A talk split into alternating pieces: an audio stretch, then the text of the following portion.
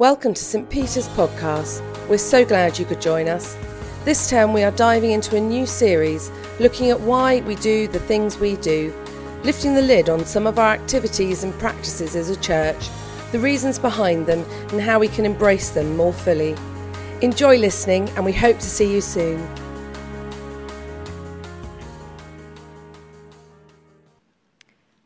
The reading is from Acts 2, verses 42 to 47.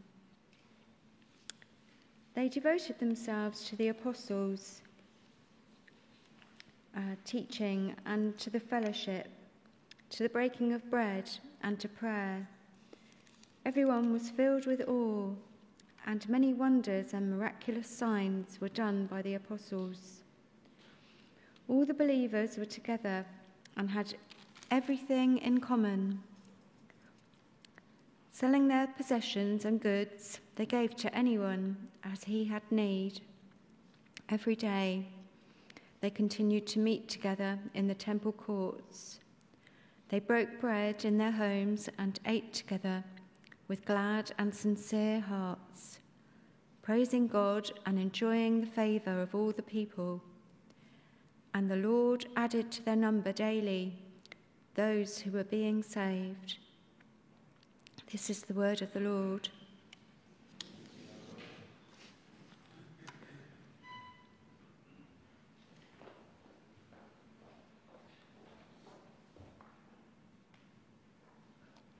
Good evening, everybody.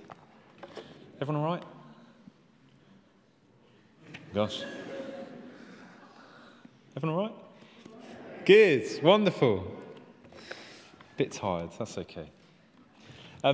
So we continue in our series, as Libby said, asking the question, why on earth do we do the things that we do here at church? We do all sorts of funny things, don't we? Some of them a little bit more funny than others. But it's been a real blessing and encouragement for me, actually. I don't know about you, to step back from the things that we do and just to ask the question, why are we doing this? What is God saying as we do it? What are we learning about him as we do it? And today we're asking him the question, why do we do home groups?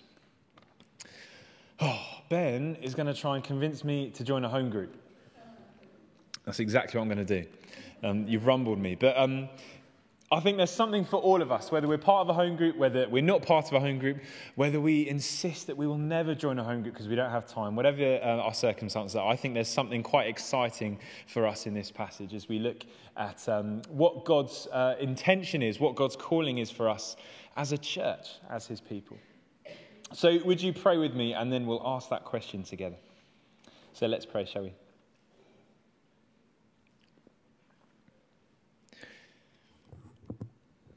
Loving God, thank you so much for your word. Thank you that when we read it, you promise to speak to us. You tell us that your word is like a sword that pierces the soul. So Lord, pierce our souls this evening. Speak to us, form us, shape us. Give us eyes to see you, ears to hear you, and faith to respond to what you're saying. We continue to pray, Lord, come by your Spirit and work amongst us. Pray these things in Jesus' name. Amen. Amen. So I need to start with a confession. And looking around the room, I know for a fact that I'm not alone here. So if this is you, please do fess up with me. This is your time to get out there. But does anyone else, maybe when they're on their own and their wife's not looking, have a look at Rightmove online? Anyone else? Have a look at little houses. Yeah, see? Go on. Put your hands up. Yeah, so many. Every single service today, I've preached all the service. Every single service, there's been so many people who have confessed to this. Have a look online, or when you go past an estate agent, look, oh, I wouldn't mind living there. That looks nice, right? Yeah, not just, you guys are a bit tired tonight, aren't you? I was at a church once, they'd get you to stand up and do a little boogie. I'm not going to do that. That's not, I don't boogie. That's not me. Yeah, he's looking at me like, I want a boogie. No, our houses matter to us, don't they? It's why when we go on daytime TV all day, there's shows about renovating homes, moving homes. Our houses matter. They communicate something about who we are. They show what matters to us, perhaps what doesn't matter to us. It might be perhaps a symbol of status, a symbol of income. Our houses matter. And I'm very aware, by the way, that statement is loaded with privilege. But our houses matter. Our homes matter. See, I preached on hospitality a few weeks ago. Some of you might remember. And one of the hardest aspects of hospitality, as we were looking at it, was letting people into our homes. Not just sharing what we have, but to actually give what we have. Now, we might give money to those in need, and we certainly cheer on those that support others in need, don't we? But to actually have someone in your home, if we're following a biblical model of hospitality, it's inviting people into our lives. It's a peek behind the curtain, a glimpse of who you are away from your stage, from your front. They're in your family when they're in your home. We're not just entertaining if we have people in our home, if we're being hospitable, but we're inviting people into our family. Our homes are special spaces, aren't they? What then is a home group? It's one of those words, isn't it? Wherever you go to church in the country, people kind of know what you mean. They might call them life groups, cell groups, whatever else. But everyone kind of knows what you're talking about. No one bothers to define it, right? So today, we're working with this definition, that a home group is a group that meets in a home for the purpose of fellowship, community, sharing life, and encouraging one another in the way of Jesus. It's opening up your home, your space, your life, peek behind the curtain, with fellow believers. And actually, that kind of way of doing church, that way of gathering Christians together, has been normal practice for followers of Jesus ever since Christians first started to meet for worship. We see it all through the New Testament. In the letters of John, we read about the person who she's referred to as the woman who has been chosen to have a kind of a church meeting in her home. Elsewhere, we read Romans 6, that's 16, sorry, that's a classic example. Who knew that Romans went beyond Romans 8, by the way? So Romans 16 is a great example of Paul thanking various people who are welcoming believers into their home. We can look at Philemon, 1 Corinthians 16, 2. And even historians as early as the first century have been talking about these Christians who didn't just meet for fellowship, but met in homes for worship. Now, of course, that doesn't just mean that Christians only met in their homes. Acts 5 talks about the meeting in the temple, and with the early Christians being Jewish, they would have met in the synagogue. But right from the start, right from day one of this whole Jesus follower thing, there has been something significant about Christian fellowship in households. And our reading from Acts 2 is a wonderful description of how they went about it. We read how believers were devoted. They devoted themselves to the apostles' teaching, and they were devoted to fellowship. They were devoted to sharing with one another, to hanging out with one another. They broke bread together, it says, which most likely would have been what we now call Holy Communion. They prayed together. They worshipped together. They helped those in need. They saw signs and wonders and miracles as God moved. And verse 47, the Lord added to their number daily those who were being saved. They were devoted to one another, and they were devoted to God, and God did awesome things. They were devoted to one another. That's a strong word, isn't it? I wonder, are we devoted to God and to one another? At a staff meeting on Tuesday, we were reading Luke 16, and we read it from the Message translation. Eugene Peterson, who wrote the Message, got a brilliant gift of putting things in a way that just kind of hit home. And it says this, Luke 16, the church being, the praise that the church would be so expansive with energy that the gates of hell will not be able to keep it out. Isn't that a wonderful image of church? And the power of the Holy Spirit would be expansive with energy so that the gates of hell will not be able to keep it out. That's a church that is devoted to God and to one another. Expansive with energy. And it's a church that we see in Acts 2 as well. Devoted to learning more about Jesus, seeing him move as they worshipped, shouting about him to those who didn't know him. And they did it all devoted to one another. They did it together. Opening their lives up to one another, opening their homes, being family in a way that I suspect we've lost a bit today. Being family, being church together. See, God never intended us to live the Christian life alone. God never intended for us to live the Christian life alone. One commentator talks about this passage in Acts 2 being one of over 50 what he calls one another passages in the New Testament. Elsewhere we read how a Christian community is one where people are called to love and to be loved, to forgive and be forgiven, to serve and be served, to bear one another's burdens, to encourage one another, to exhort one another and to teach one another, to pray with and for one another, to equip one another to live life with Jesus. A community that should speak up for truth, should speak truth to one another in love, and a community that should be passionate about justice and mercy. In other words, the early church was a community that practiced a faith that was a radical and transformative way of living with one another.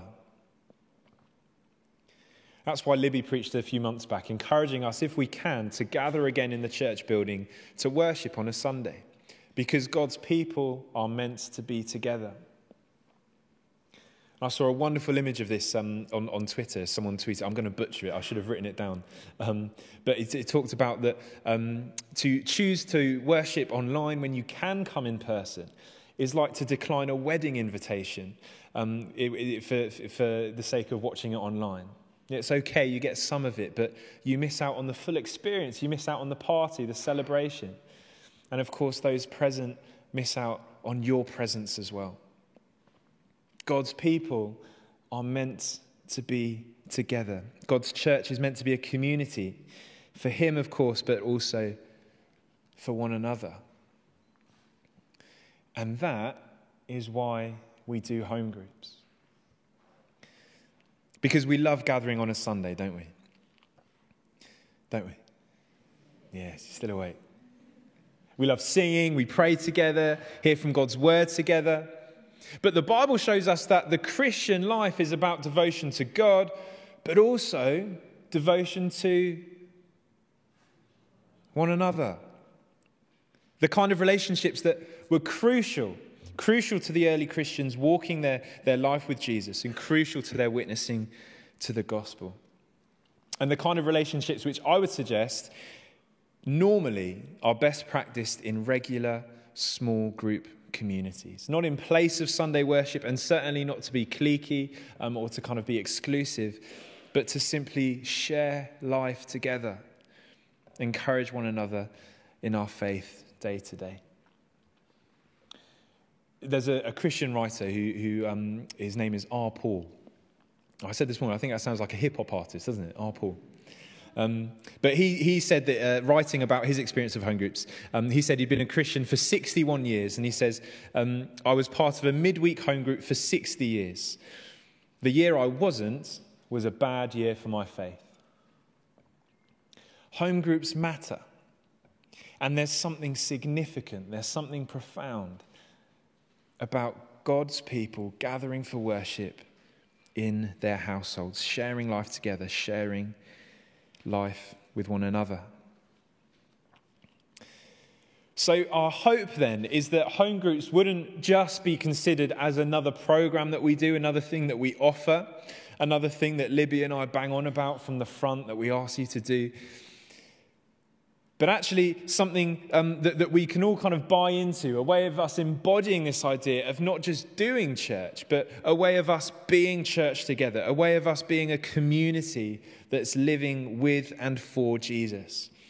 And that's why you may have heard people talk about home groups as mini expressions of church. Libby and I have used that language before, and I've heard it used elsewhere. Like home groups are mini expressions of church.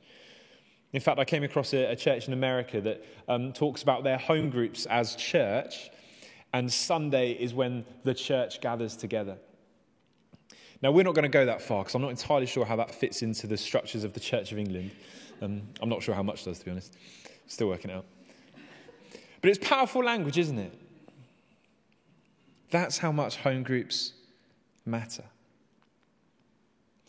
Now, of course, we don't need home groups in order to practice this way of being church. That would be peculiar for me to say that.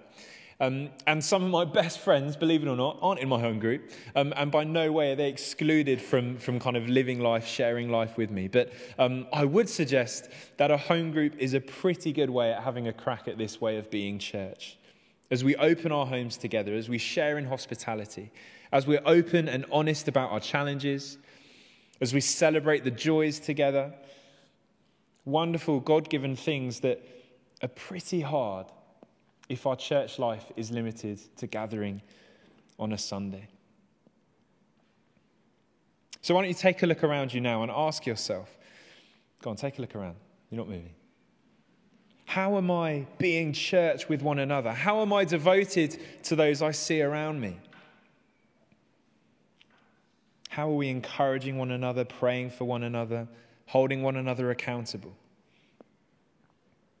How am I devoted to those around me?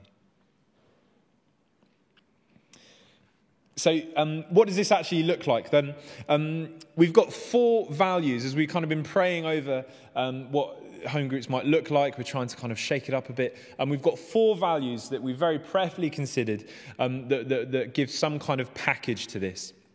It's nothing controversial, and it's four words that all start with the same letter. And my grandma was married to a Baptist minister, and she would say this is a proper sermon, because there's four words that all start with the same letter. So you'll either remember them, or you'll remember enough to know that you've forgotten one. But look with me at Acts 2, the passage that we read. We'll fly through these in just a couple minutes. So firstly, home groups are a place where all are welcome. Welcome is one of our values. The church in Acts 2 was about fellowship and community. It was a place where everyone was welcome. And verse 42, they were devoted to one another. They ate together, they shared life together, they lived together. Home groups are a place about welcome.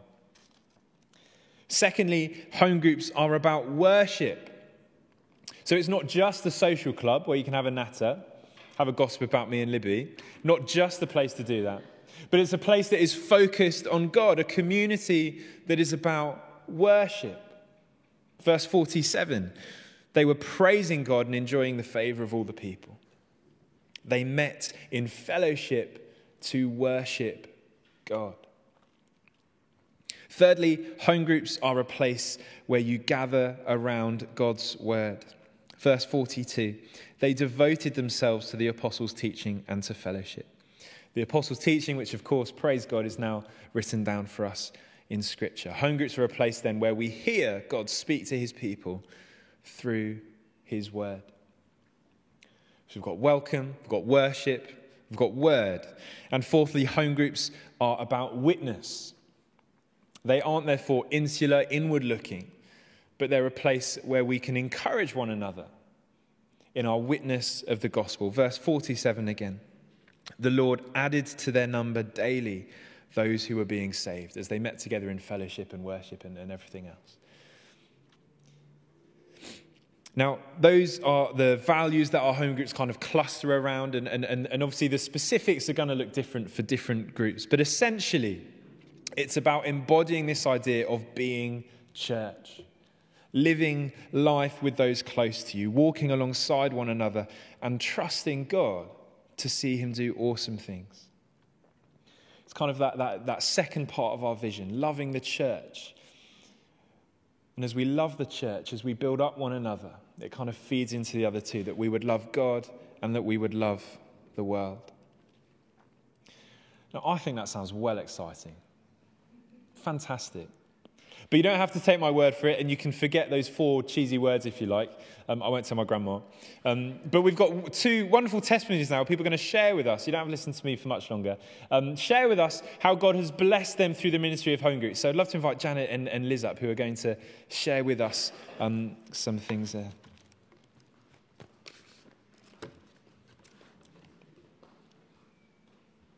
Might be easier if I give you. Is it on? Yes, it's on. Wonderful. So could you both tell us firstly, how long have you been part of a home group? Well, probably almost as long as I can remember, which is since I was 18. And I've been in a home group in all the different churches that we've been in. And I wrote some things down to stop me rabbiting on. That's what I tend to do. But also, I moved around a bit as a junior doctor, and home groups were really important to me then, because if I wasn't able to get there at the weekend, I could get to something in the week. So, I've been a member of a home group for over 20 years. Wow, amazing. Not telling you how many years it was. It's 41 years. Amazing. That was brave. Well, yeah, well done. And so, how have you been encouraged by being part of a home group? Can you share an example, maybe? You did say this is going to be wonderfully encouraging, didn't you, Ben? Yeah, so it is. So one of the really encouraging things for me is being prayed for by other people. And a few months ago, I was feeling quite overwhelmed with work. And on my way to work one day, I thought, I'm not sure I can actually go in and see people today and do my work. And when I got there, because when you're already driving there, it's quite difficult to turn around and come back.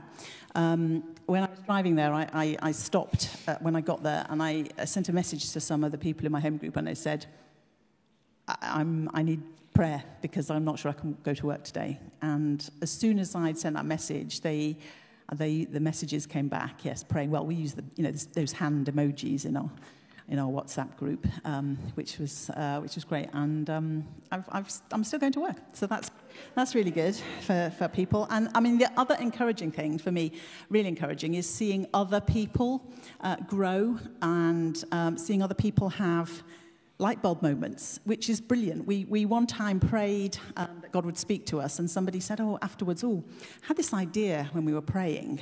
Don't know if it was God or not, and we said, well, given that we've prayed that God would speak to us, and you've had an idea when we were praying, it could be that was God. And it was like a light bulb went on in that person's head, and they thought, oh, actually, yes, that is God. And maybe for them, I don't think it was the first time they'd recognised God speaking to him, but it was a real recognition point. So I found that really encouraging. I've got two examples. The first one is a few years ago, our family went through really difficult times, and my home group filled our freezer with meals. And then when our freezer was empty, they refilled our freezer with meals. And it was just a really practical way to look after our family. So that really encouraged us. And then the other one, home groups for me has been a place where I've realised I'm hearing God speaking for the first time. It's been a really safe space to share pictures and share Bible verses and realise that was God speaking to me, so that's really encouraged my faith. Wonderful. So as we consider home groups as this way of being church rather than doing church, I wonder if home groups have taught you anything about church, about how you view church, how you approach church. I think for me is recognising on a week by week, by month, by year basis that we all need each other. And we are actually all part of the family. And we are actually all part of the same body. And quite how that works out, as you said, Ben, is different in different groups, isn't it? And at different phases in life as well. It's different when you've got small kids at home. It's different when you're before you're married, if you're a student. It's different if you're a single person at any point in your life. So we all need each other, and we're all important to each other, and we just can find that more in a home group. In church, this is great. Worship together, praising together. But actually, you can still be a bit pretendy, can't you? You know, you wouldn't actually know. I've been standing there with my hands in the air. You wouldn't know if Simon and I had had a massive argument before we came out. But we didn't.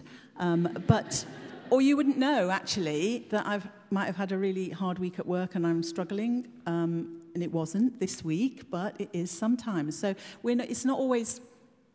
It's harder to be honest in a big group.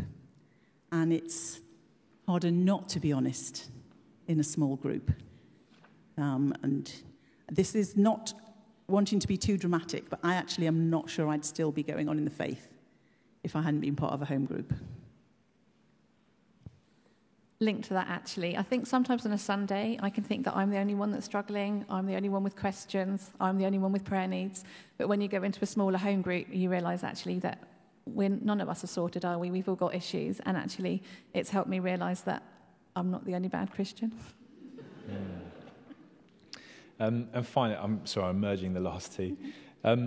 The question today is then, why do we do home groups? So then ask both of you, why do you do home groups? Why do you remain part of a home group? And what then would you say to someone who isn't yet part of a home group? I think I've probably answered that by saying I'm not sure I'd still be going on in the faith. But this is just, and it's a bit intermittent. But what I would say to somebody is, because it is so normal for me, it's quite difficult to think how you would be carrying on without being part of a home group. But that means I'd want to have a chat to someone to find out maybe there were some anxieties about that. Maybe they would be worried about maybe not knowing enough, or maybe they would be worried about what people do and pray and how they, you're expected to pray out loud in front of everybody and you don't know how to. I'd probably want to have that chat with them and see if we could reassure them about just being sitting down together and chatting together and opening the Bible together. And what we do in ours often is we just read the Bible and say, what do we all think about that then? And that's often the only question that we use, and then an hour later we stop talking. We do praying as well. What was the question? So I do home group because it really helps me in my faith, and I would just say that if you're not in a home group, give it a go, because if it's something that can deepen your faith and your love of God, then it's definitely worth trying.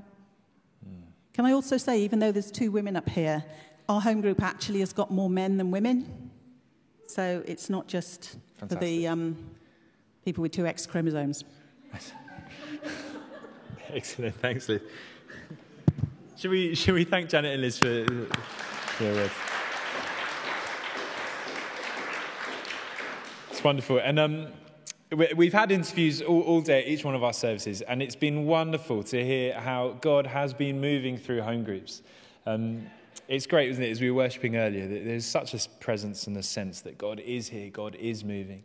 And that happens every week, here at church, in our homes, as we gather, as we meet together. God is moving and God is doing wonderful things through home groups. And if you're not yet part of a home group, then that's something that you can kind of get involved in. So please do speak to us.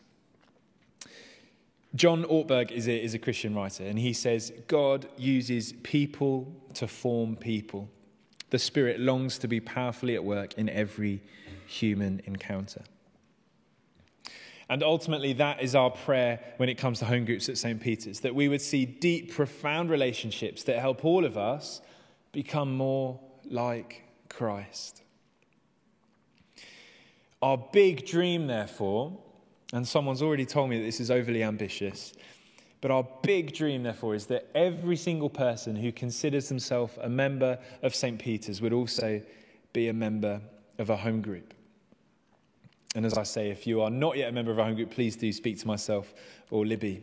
It looks like different things. Most of our groups meet on Wednesdays, others on other days during the day, Saturday mornings, whatever. We think there's a group for everyone, and there's plenty of scope to start a new group. So please do speak to us. We'd love to do what we can to find something that works for you. It might be then that your family commitments or your work commitments might make attending a group difficult. Completely understand that, but one of our testimonies, say it wasn't me that said this, one of our testimonies this morning said, if you can't make a meeting, that's okay. Wouldn't it be great if, even if we couldn't make meetings, if all of us had a WhatsApp group, an email chain, someone to pick the phone up, people in our life who we knew we could call upon at any moment, at any time, to live life together. So if I may say so, not being able to attend a regular weekly meeting shouldn't put you off joining a home group. So again, please do speak to me some more if you'd like to. Now, I realise as well that all of this might not be for you. And that's okay. I'm not going to twist your arm or, make you join a home group. That's fine. But I think all of us need to consider, how are we practicing in our own lives these one another passages that I mentioned? How are we coming alongside fellow believers in a real deep and personal way? How are we worshipping God with devotion to him? And as I said earlier, how are we practicing devotion to one another, to those you're sat beside now? How are you being devoted to those that you're beside? And that goes for those of us already in home groups. That's a challenge for all of us. But whatever your takeaway today, whether you're excited to join a home group, Wednesdays, can't wait, it's going to be amazing. Or maybe you think I'm crazy and you think I'm being far too ambitious.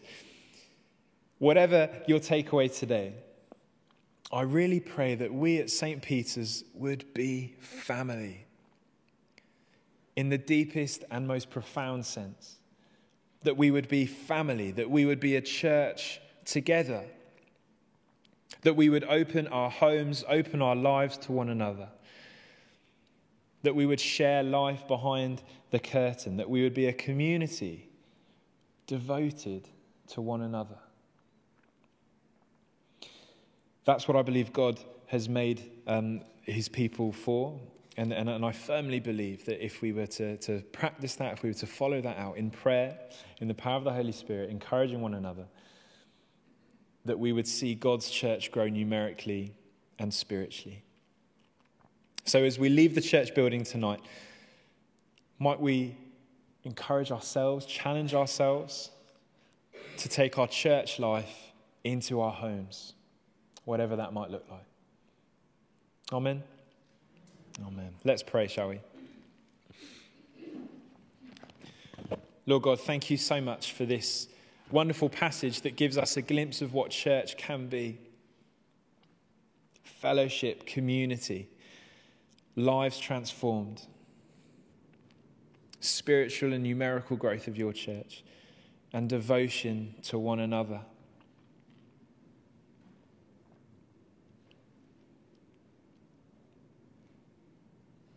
Lord, give us the faith to take this on board, to see this challenge in Acts 2 and to consider our role in following your call as a church.